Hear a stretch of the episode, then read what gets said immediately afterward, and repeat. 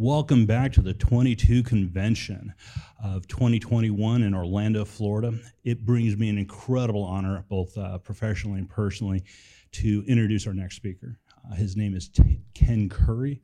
I consider him not only a friend and compatriot on this stage, uh, but a mentor uh, in many ways that I've learned a tremendous amount of personal identity things that have improved my life, uh, have personally improved my relationship as a father, uh, and also clearly as a partner. Uh, he is a licensed marriage and family therapist. Uh, he is an outstanding individual. Uh, and one of the things that he taught me, I think is important to note, uh, that I wish young women would hear, is that confidence comes from a combination of two traits a very, very strong personal identity coupled with the ability and to have skills competently. When you have those two together, you have a very confident individual. And I look to that model when I'm raising my daughter because of the following man. May I introduce an outstanding exemplar of our masculinity, Ken Curry. Thank you, sir. Appreciate it. Yeah, that's quite a uh, quite an intro. Thank you very much. Um, like he said, I'm a licensed marriage and family therapist. I've been doing family and marriage therapy for about 15 years. Um, let's see, a couple other things about me. I've been married 37 years uh, to the same woman. I've got uh, three children. They're adults now, and I have one grandson. And yesterday was his first birthday. So that was a big celebration that I missed for being here, but it's uh, really cool um, being here with you guys today.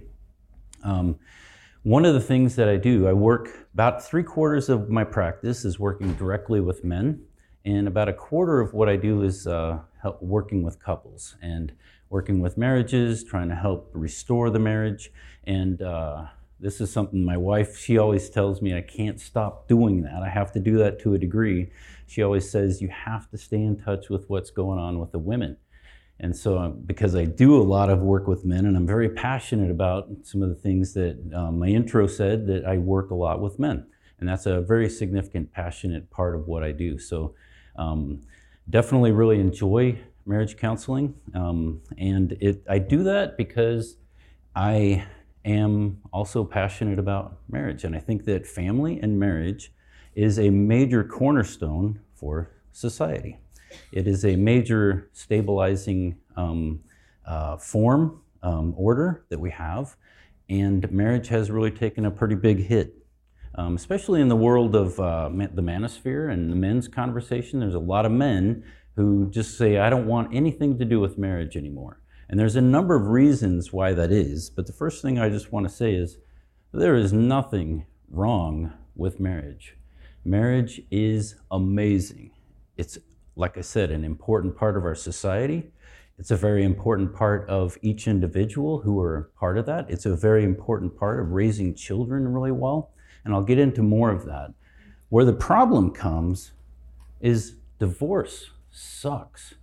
And what has happened with divorce in our society, with the courts and the different things, divorce really destroys a lot of things. And so, my intent today with this talk is if in any little tiny shape or form I'm able to have somebody rethink whether they're going to get a divorce or not, then this will have been a successful conversation. And so that's all I want to do is make somebody think that let's not do this or let's rethink this or let's take, some time before we move into this. So, so first, I'm going to just start off on one of my pet peeves. So um, as I've gotten older, I just turned 60 this year, and as I've gotten older, I've had to rely on these guys, my readers.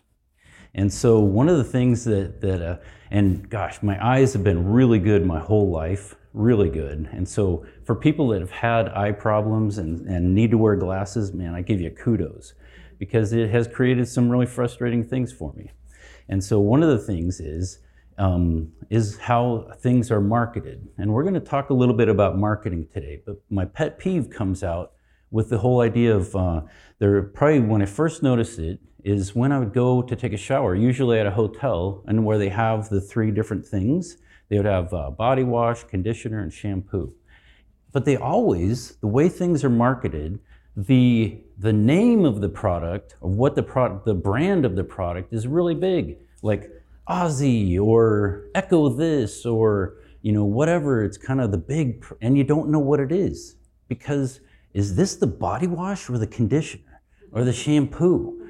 And so it's like there's I you know I try my best to figure out which is which and try not to wash my whole body with conditioner. The worst one is when I brush my teeth with Desitin. Oh. But I'm just kidding. Didn't didn't do that. I know what Desitin is, so. But the thing is, um, where this came up again, and you guys might laugh at me, and this might be kind of something that's funny, but my wife and I have a really good division of labor in our home. I do a lot of the stuff that I do. She does a lot of stuff that she does. Well, one time I caught myself. It was I had to do my laundry. She usually normally does it. She loves doing the laundry. So I was caught with this. Didn't have my glasses. Oh, so I'm going, which is which? Which one is the detergent? Which one is fabric softener? Right? I couldn't tell because look at this thing. All shiny and says gain. And everybody knows what gain is, right? No, guys don't know what it is. I don't watch TV. I don't hardly ever watch commercials. Snuggle, what the heck is Snuggle? Got a little bear on there. You know, can you can can literally can you guys see what the product is? There is no there is I'll show you. It's hidden. You don't I don't know whether this is detergent or that's detergent. I don't know because I'm a guy and I don't usually do the laundry. Now check this out. Way down at the bottom. I mean, look, you could even see the says detergent and then détergent, right, in French. And then down here, fabric conditioner, right? But see how small it is? Look at this. It's here. It's like as small as possible. It's crazy, isn't it? So this is one of my uh, pet peeve because I can't read what it is, just like in the shower, if I don't have my readers on. Now, here's the big question: is why? Why do they do this with marketing? What is this? Why don't they tell you what the product is? It's, it's because they have a plan. Here's the thing detergent, soap, it's not very sexy. It's not a sexy idea. But with detergent, if you look how green it is and sparkly it is, and the butterflies and flowers and stars and all this stuff, and that's what it looks like. And it's a big shiny project product. But when it comes down to it, if you've ever seen a commercial, it's all about happy children, well behaved children, sparkling clean white t shirts. It's about Snuggly the bear. Feel how soft that is, right? That's what it's all about. And so the thing is, is that what they market is the experience of what you're going to achieve or what you're going to experience when you buy this product. It's not what you need, it's what you want. I need detergent, but detergent like I said, isn't very sexy. And so they hide the thing down at the very bottom. And they don't, you don't even know what it is. But you know what it is because they've marketed in, with commercials. You've all seen the commercials, smiling kids and you know, you take your kids to the bus stop and all the other mothers or somebody sees you with all these kids that are in the best clean clothes. And it's like you get all this validation from that. And probably the most important part of it is if I use this product, it'll keep my mother in law off my back. That's probably the most important part of this. That's the best part of the experience. So I want to jump to this one as well. You guys will like this. Remember Tide Pods? People were eating this thinking it was candy. What? Oh, yeah. This a year ago or whatever. Do you guys remember any of that where people were eating Tide Pods? But here's the reason. What is it? It tells you way down here. They don't even tell you that it's not candy. It's like I, is, is a really weird thing. Anyway, moving forward, so here's what marketing does marketing tells you what you want and then sells you this shiny object. Now, we're going to get into this a little more. And they don't even tell you what the thing is. They're selling you the expectations, the hopes, dreams. But it's really all about expectations. If I buy this product, I will achieve or I will experience this certain thing. so today we're going to talk about marketing. I just talked about marketing, how we do that. Twitterpation. You guys may or may not know what Twitterpation is. It comes from a Disney movie called Bambi. And if you remember in Bambi, it starts off the first part of the movie is the, uh, the story has all the little animals. You have Thumper the rabbit and Flower the skunk and Bambi the deer. And they're little kids. And then all of a sudden they start growing up. And Twitterpation happens. And the animals start to get horny. And they start to. Thumper starts thumping. Flower starts doing his thing with all the other skunk girls. And then Bambi and Faline, they get it. They get together because of twitterpation. Twitterpation is that feeling of butterflies, the infatuation. Some people call it limerence. That would be the scientific word for infatuation. So that's what we're going to talk about. Probably the most important marketing. This is the number one marketing campaign of the last century. I think it's probably the most brilliant marketing campaign in history. And I don't know if anybody would ever um, do something better than this campaign. It's De Beers. Diamond is forever. So the whole thing of what they've done, you imagine that a couple guys in the um, marketing, you know, madmen office or whatever, and they're all sitting there talking, and they're going, okay, our goal is is that we want to move. We have millions of dollars worth of diamonds over here and nobody's buying them how do we how do we make it to where people buy diamonds? And here's the thing they actually created out of nothing they created a tradition the tradition of the engagement ring. And it's brilliant. It's they, they created it. So before the last century, before this marketing campaign, engagement rings weren't really a thing. A few people did it here and there. And so the whole thing is they created a marketing tool to move their diamonds. Brilliant, freaking brilliant, because these guys now, you think about how much billions and billions and billions of dollars, and now 100 years later, it's a tradition. Nobody even thinks about it. It's just what we do. When you when you get married or when you get engaged, the guy buys the diamond ring and the woman experiences you know, you know how gosh, I probably can't do it. You know, the right? This is you see this. It's like I'm excited. I've been chosen. I've been I'm wanted. Look at this is going to happen to me. This great thing. But what they're what they're marketing is the experience of being chosen, of being wanted. And so it's attached. So the diamond is a symbol of this excitement, of the of the twitterpation, of the infatuation, of the chemistry that's going on, and now I'm experiencing it. And so here's another one. Oops. wow. Oops, how far do we need to go here? There we are. So you wonder where this came from. The whole idea it says up here two months' salary showed the Mrs. future Mrs. Smith what the future will be like. Right? Who came up with the idea that you would need to buy an engagement ring for two months' salary? Our buddies from De Beers, right? I know, it's brilliant.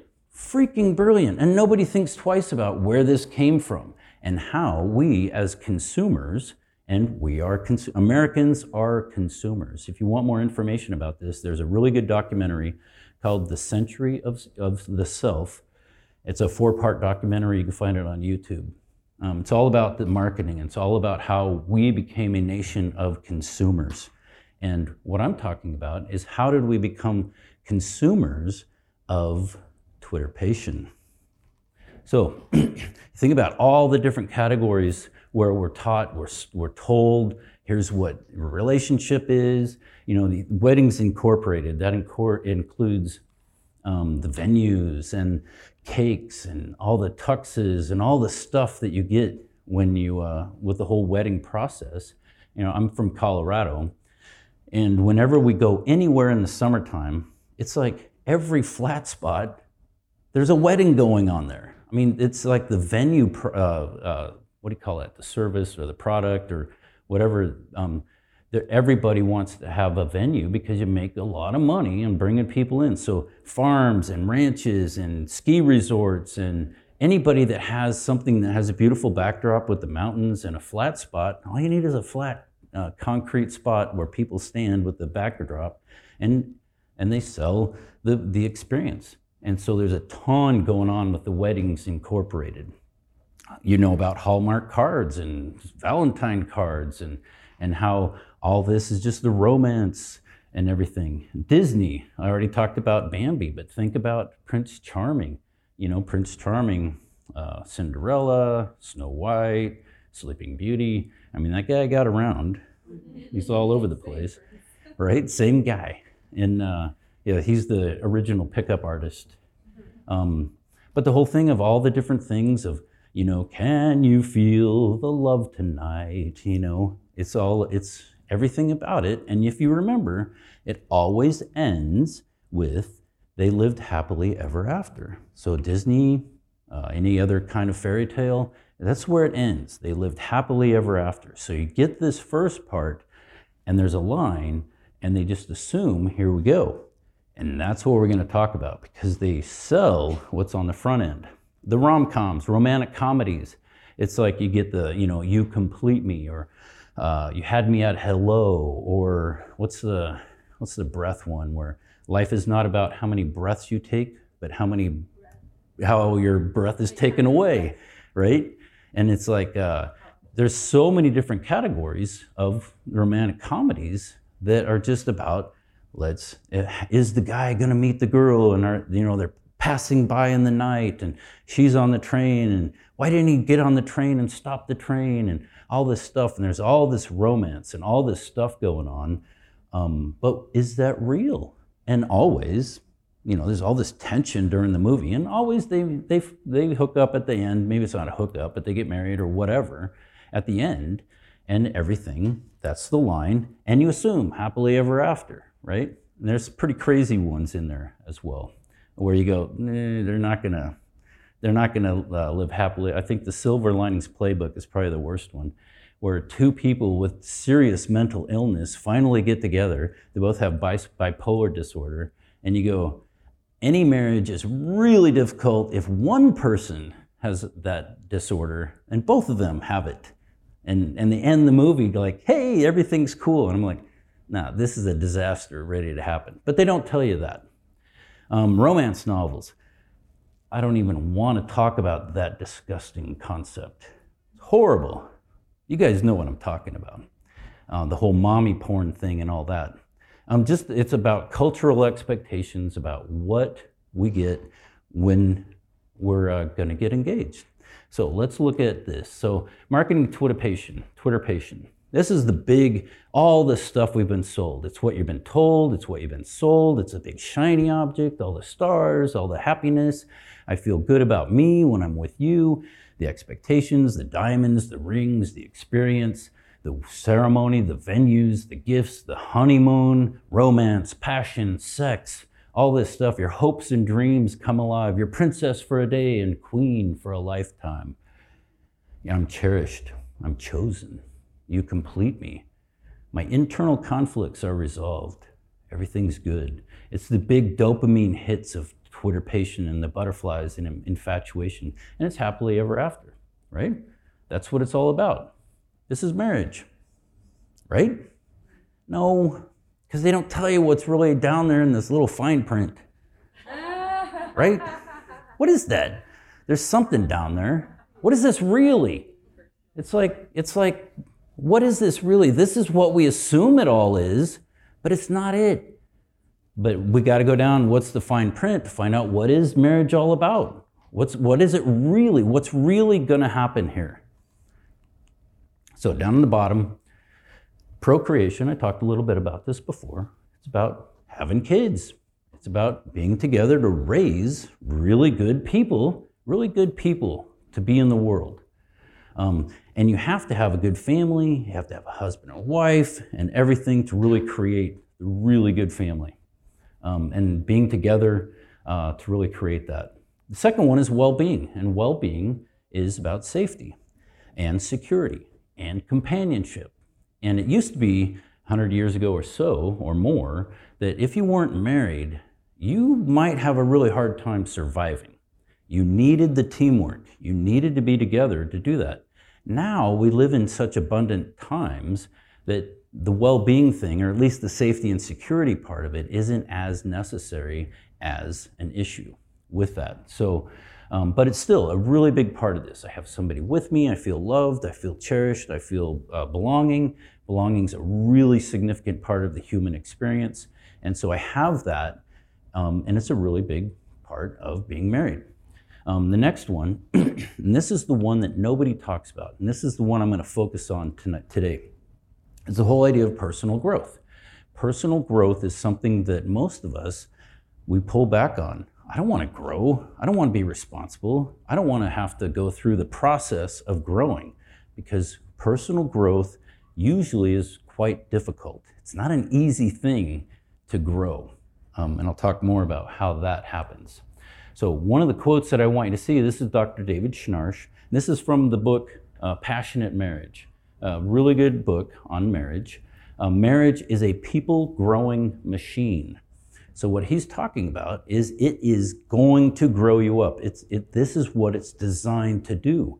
You start with marriage, and when you move through marriage, you're going to be a stronger, more healthy individual if you allow marriage to do the thing it's supposed to do, to grow you up. so let's talk about change and growth. So this is going to kind of guide us through the whole process of how this actually works. And so change and growth um, I like the whole concept of this comes from Richard Rohr, and his book is The Wisdom Pattern. Um, and it's about order, disorder, reorder. And this is how change and growth happens, probably in every category when you have any kind of change and growth happening. So the order is the expectations of the way that you heard it should be or the way that it is. It's just the order of how it is. So before change happens, it's kind of the idea of this is just the order of how it is. So it's probably um, a little bit unhealthy. It might be codependent. It might be something that needs to change. Um, the second category is disorder. So this is where everything falls apart. The shit hits the fan.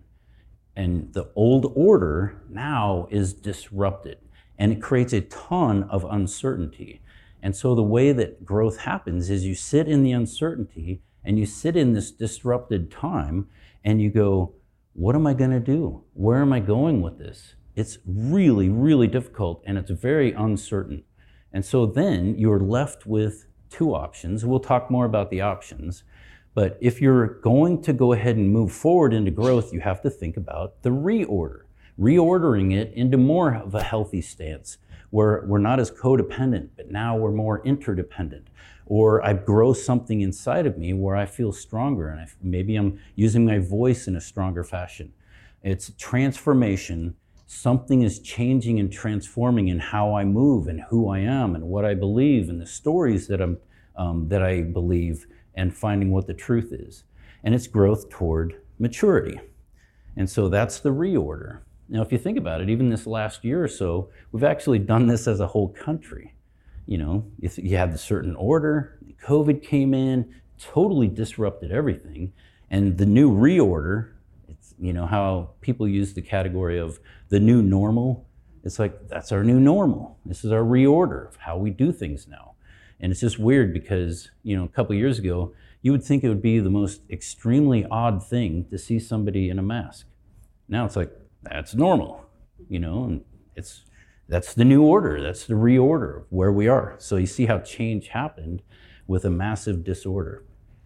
okay, so let's start with the order part of the Twitterpation stuff.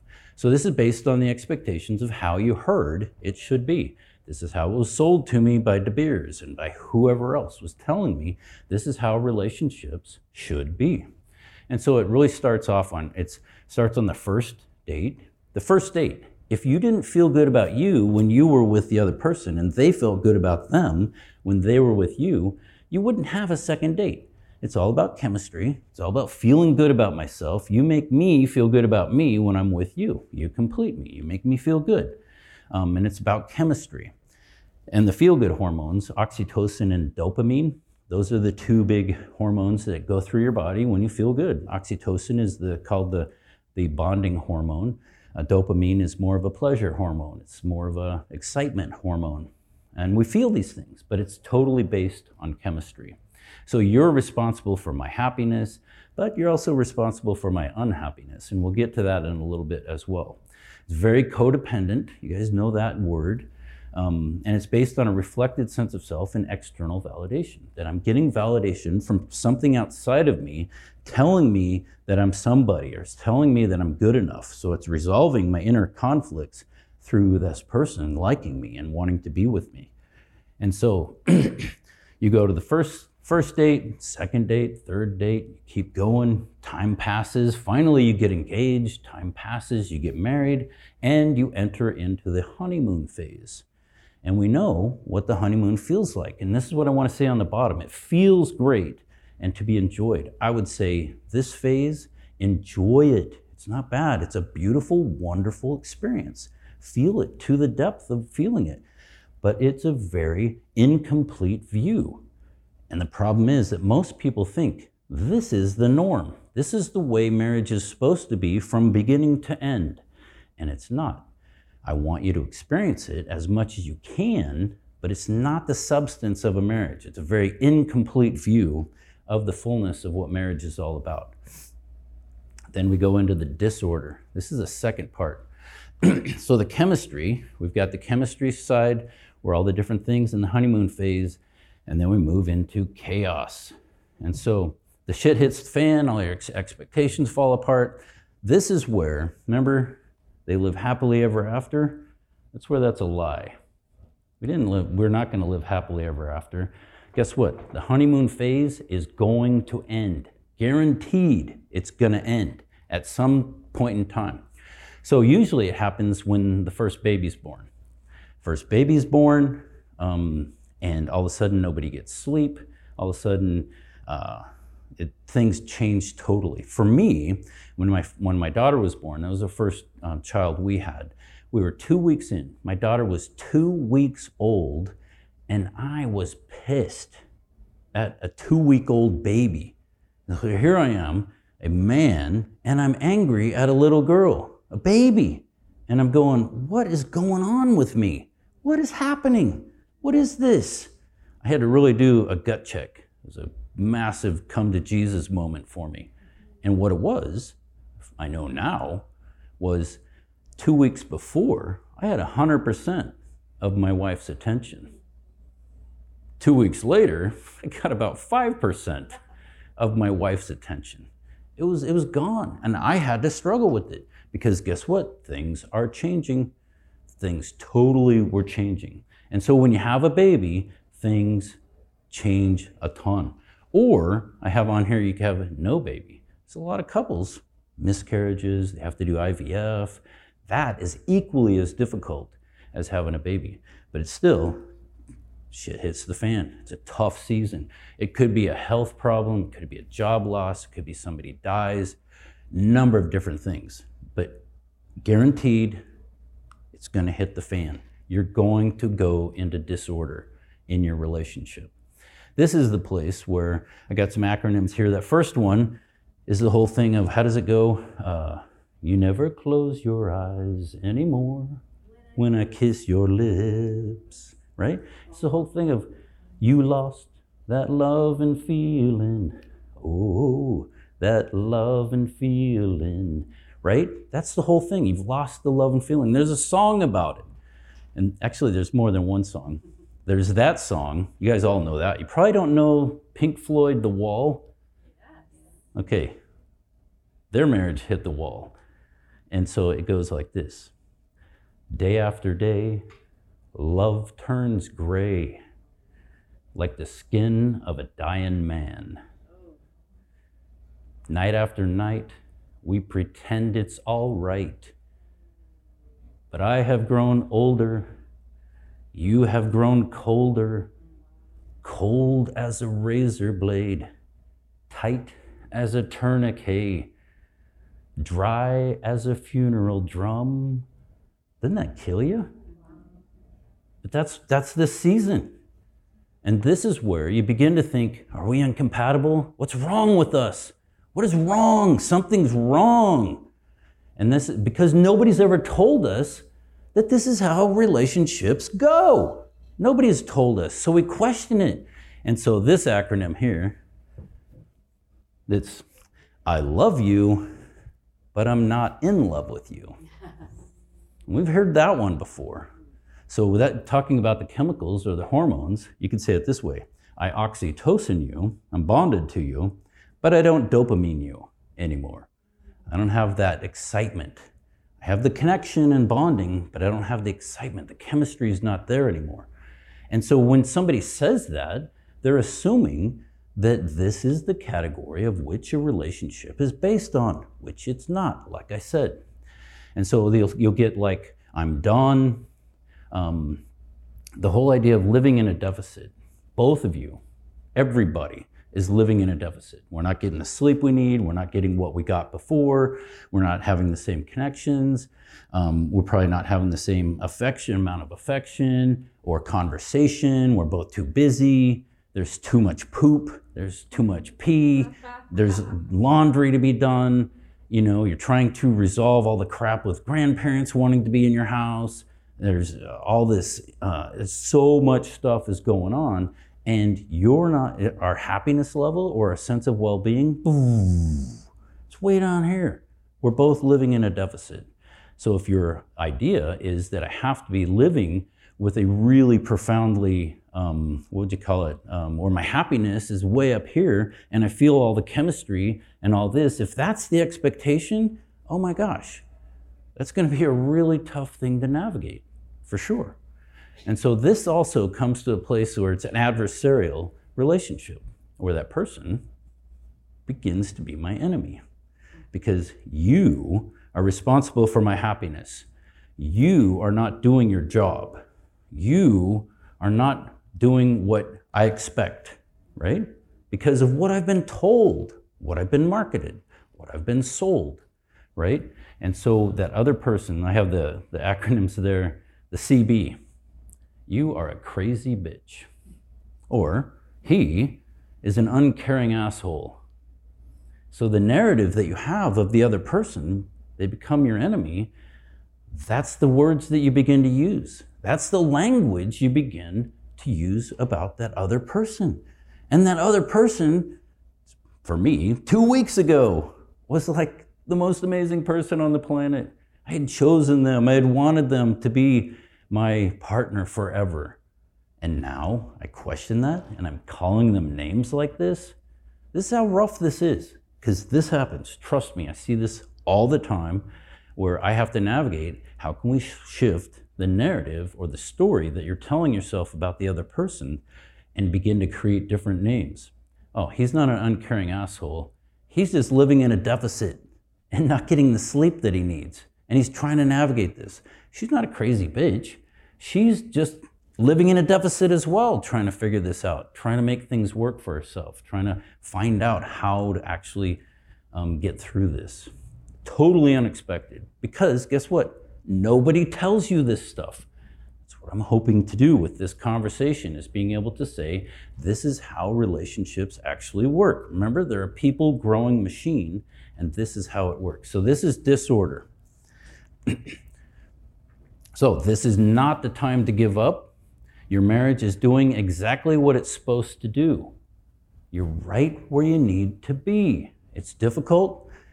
As a matter of fact, when you have little babies, easily the most difficult season of a marriage across the board. When kids are little, it is really, really tough. But it's doing exactly what it's supposed to be. Remember, I was telling you the whole thing about how it's designed for personal growth. It's going to grow you up. But we have three choices. Our choices lawyer up, suck it up, or grow up. So, lawyer up, I'm going to choose a divorce. And this is the thing that really saddens me. Not only do people choose divorce, man, sometimes they will choose to just do the scorched earth because they're so angry at their partner that they want to destroy their partner. So they will destroy the finances, they will destroy whatever's in their way to get back at that person. It's really, really tough to see. Um, and what it is, is if you choose a divorce, I would really question whether you really have honor or if you really did communicate a, vow or, or the really the most difficult part of this is you're really going to wreck your kids now here's the thing kids are amazingly resilient. they get through it, they'll make it, they'll, they'll get past this. But the problem is, is why would you want to make your kids be resilient? Let's actually give them a heads up. And if they don't have parents that divorce, they're actually going to do a hell of a lot better in life. And they won't have to process all this pain for themselves because you guys probably know this. Whenever a family divorces, the kids always blame themselves. What did I do? I should have been better. I should have done this. I should have done my homework. I should have. That's what kids do. They always place it on themselves. And so they have a lot they have to process. So, my challenge would be don't make your kids have to be resilient. So that's the first one is you can lawyer up, suck it up. A lot of couples choose this as well. You might have a faith or, or a cultural expectation of not divorcing, where divorce is wrong, or divorce is not something that we need to do, or, or this would be the wrong thing. We just can't get a divorce. And so you suck it up. And so what sucking up looks like is um, the parents will, will suck it up and they'll get through the next decade and a half or two decades and they'll get the kids raised. And so it's all about um, a family, and you've seen this. You have totally seen this. Is the family, the marriage, the couple, the mom and the dad totally revolve around the kids, and they make sure the kids are okay. The kids are going to be educated, and they they get everything. The kids, everything works out for the kids, and they make it happen. The problem is, mom and dad don't really get connected ever. And so they're just, they're a great team. They might do logistics, but their marriage, no intimacy, no closeness, no connection, and it's really tough. Um, but then what happens, and this is the, actually the second major spike in divorce in the seasons of marriage. The first one is when the kids are very little, it's a major spike in divorce there. Second spike in divorce is empty nest. And so you get through, you get the kids done, you've sucked it up, and now you look at each other going, and who are you? Um, yeah, it's kind of that's what happens. There's no connection. And so that's when they finally go, okay, we're done. And this actually is pretty tough on the family as well. It's, your kids aren't little, but it's still a really disruptive thing.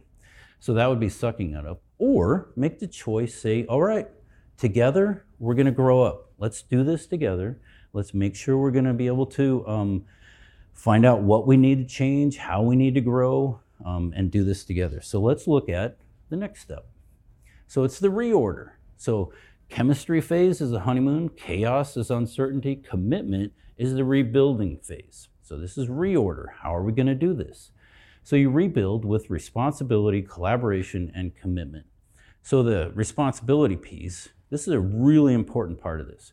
Because remember, I was talking about how you're responsible for my happiness or my unhappiness um, you're responsible for how I feel about myself, or, or you're responsible for navigating and, and taking care of all these inner turmoils that I have.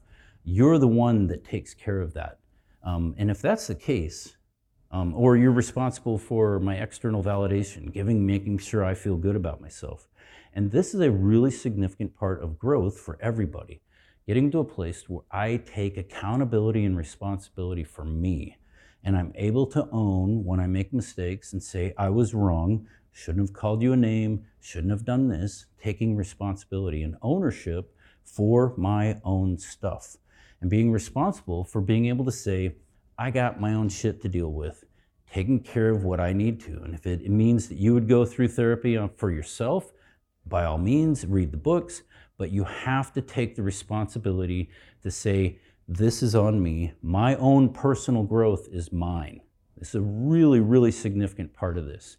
So that's mine. I own it. I'm going to become a stronger human being. I'm going to become more healthy. I'm going to become the best version of myself. That's a really significant part of this. Collaboration. So this is a responsibility is taking that as an individual, that this is something I have to do. Collaboration is the whole thing of we're going to do this together. Let's do this. And if one person says no, that is really, really sad. But if both persons say, yeah, let's do this, I'm on, let's make this happen, that's actually a really cool thing. Um, and so then commitment um, is just, I'm going to make the commitment. I'm going to recommit the vow that I made long ago Um, but even though the vow I made, I may have made it thinking that I was going to get all this stuff with my Twitterpation and all the chemistry, and that was the thing I was actually um, bought into. Now I'm going to recommit to saying, okay, we're going to rebuild something on a much stronger platform. It's on a much stronger foundation. It's built on a stronger commitment. Um, and then start with a good enough marriage. And when you hear that, this, this is uh, Eli Finkel. His book is uh, All or Nothing Marriage, another good resource. Um, he talks about just start with a good enough marriage. And when you hear that, you go, I don't want a good enough marriage. But when you think about it, if you master anything, you have to start off with good enough. I mean, if, in, if you do uh, martial arts or if you have mastered a, a musical instrument, you know, you think about when you start, man, you are clumsy, you are awkward, you don't know what you're doing, you don't know where you're going, but you have to start with the beginner's mind. And that's what this is going, we're just starting, we don't even know how to do marriage yet. We're just starting. We've, maybe we've had a good season. You might have been married seven, ten years, but it was based on a wrong foundation. And now looking at it and going, you know what? We're just starting we are starting to rebuild on a totally different platform. And it's a really important category to be able to think about how do we actually do that? And it starts with just saying, all right, let's just start with a good enough marriage. Let's start with beginner's mind and go from there. The other category, you know, when you get a divorce, you always think the grass is greener on the other side. There's going to be somebody else out there for me. Problem is, when you get a divorce, you're just going to replicate the same old shit it's going to go over and over and over again. You'll get married again, you know, Twitterpation, blah, blah, blah. All of a sudden it hits the fan, same old stuff. Then you do it again and again. That's what happens.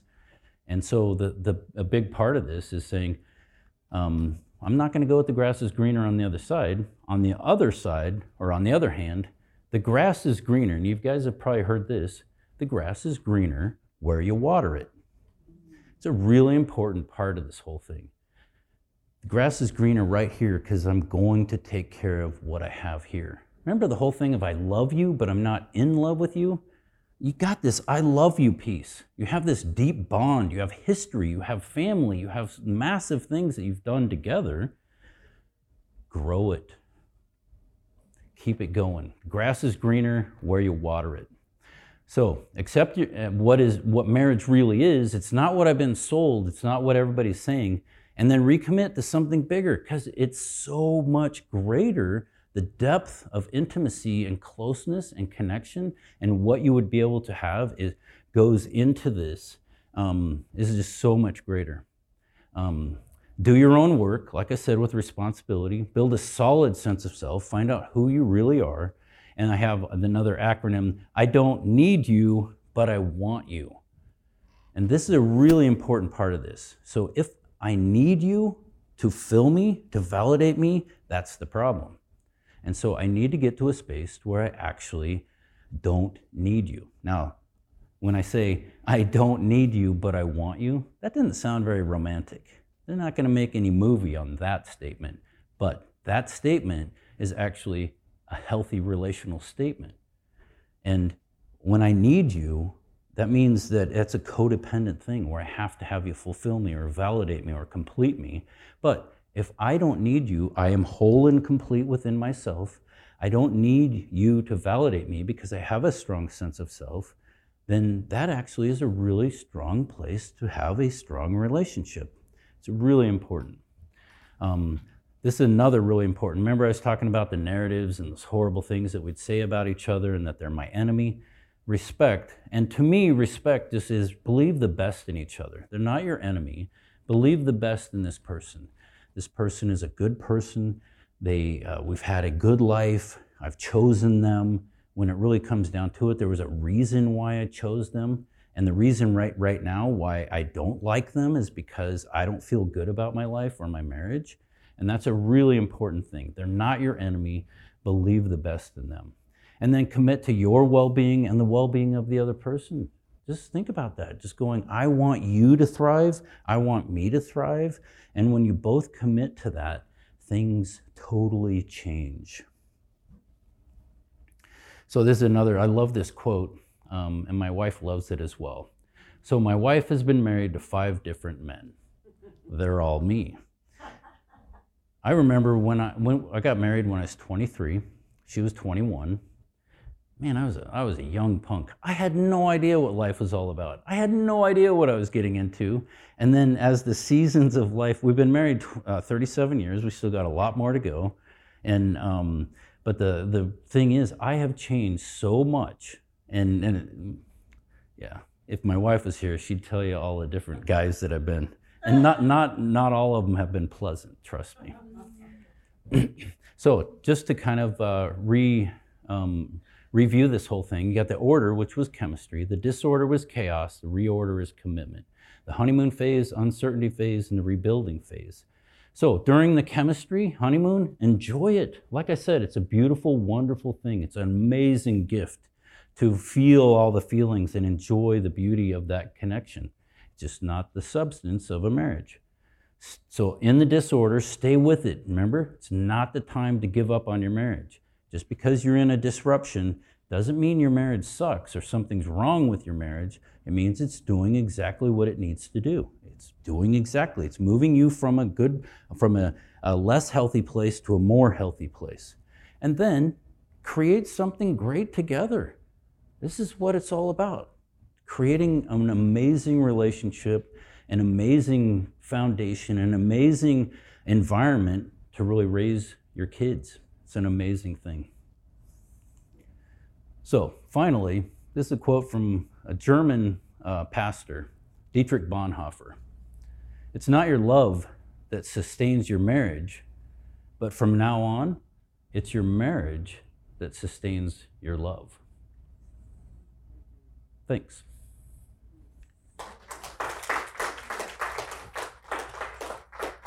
So I guess we have a little bit of time for questions. Um, so, any questions, thoughts?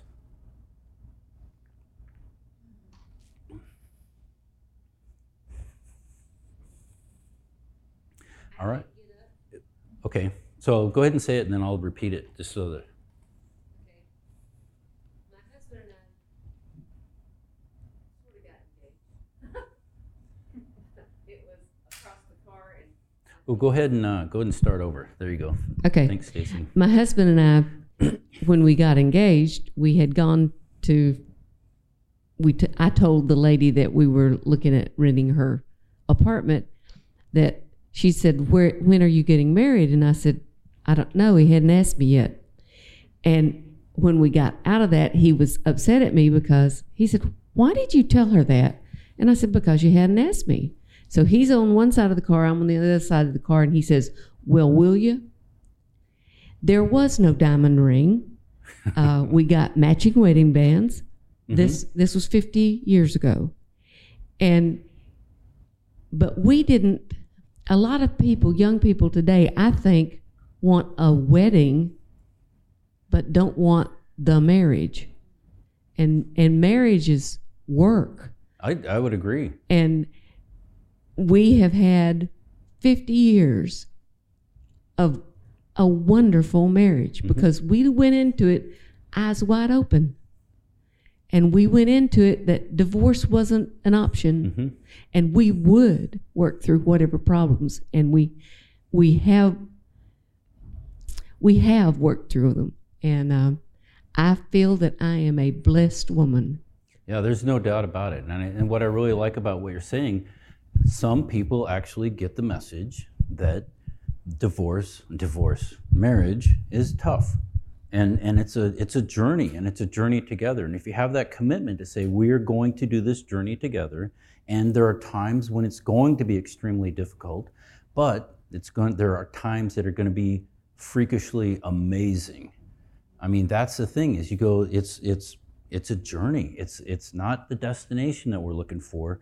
It's what how do we do this together? So I love I love your story, and it is it is um, gosh a lot of uh, um, there's a lot of things going on with uh, the generations that are coming up because uh, a lot of them are choosing not to get married. But I think most people, and that's what I wanted to say in my my um, in this conversation, is that most people don't understand the, the seasons of a marriage or how marriage actually works. And most people kind of see, and I think that's why people are really hesitate. They see a lot of marriages that have broken and divorced, and so they they're trying not to do that. But I think if people, more people knew about these are regular seasons and this is the purpose of marriage, that I think that um, that more people would go, let's do this, because they'd know it. There's more substance to it. So, yeah.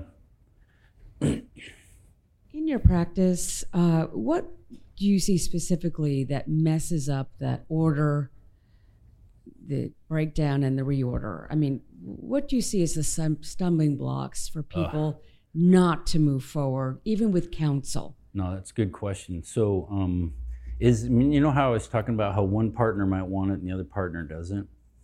I think when one person is so hurt um, by the other person that they just do that scorched earth thing, and there's just no turning back, um, where there's damage and betrayal and all this. I think that's that's when it prob that's the gosh that's when it really doesn't have any hope. If if there's that kind of pain, um, but then it's I don't know what it is. There's the pain, but then there's this feeling I I'm going to be vindictive and I'm going to be revengeful and and um, I'm going to cause more pain to you than you've given to me. That that's the the deal breaker. Um, but when couples come and they're both hurt and they're and they're just trying to figure it out and how do we rebuild this and and if they're if they're both kind of they're still hurting but they don't know what to do, um, that's that's what we can work with. Yeah. All right, guys. Thank you very much. Appreciated your uh, attention. Thank you. Thank you.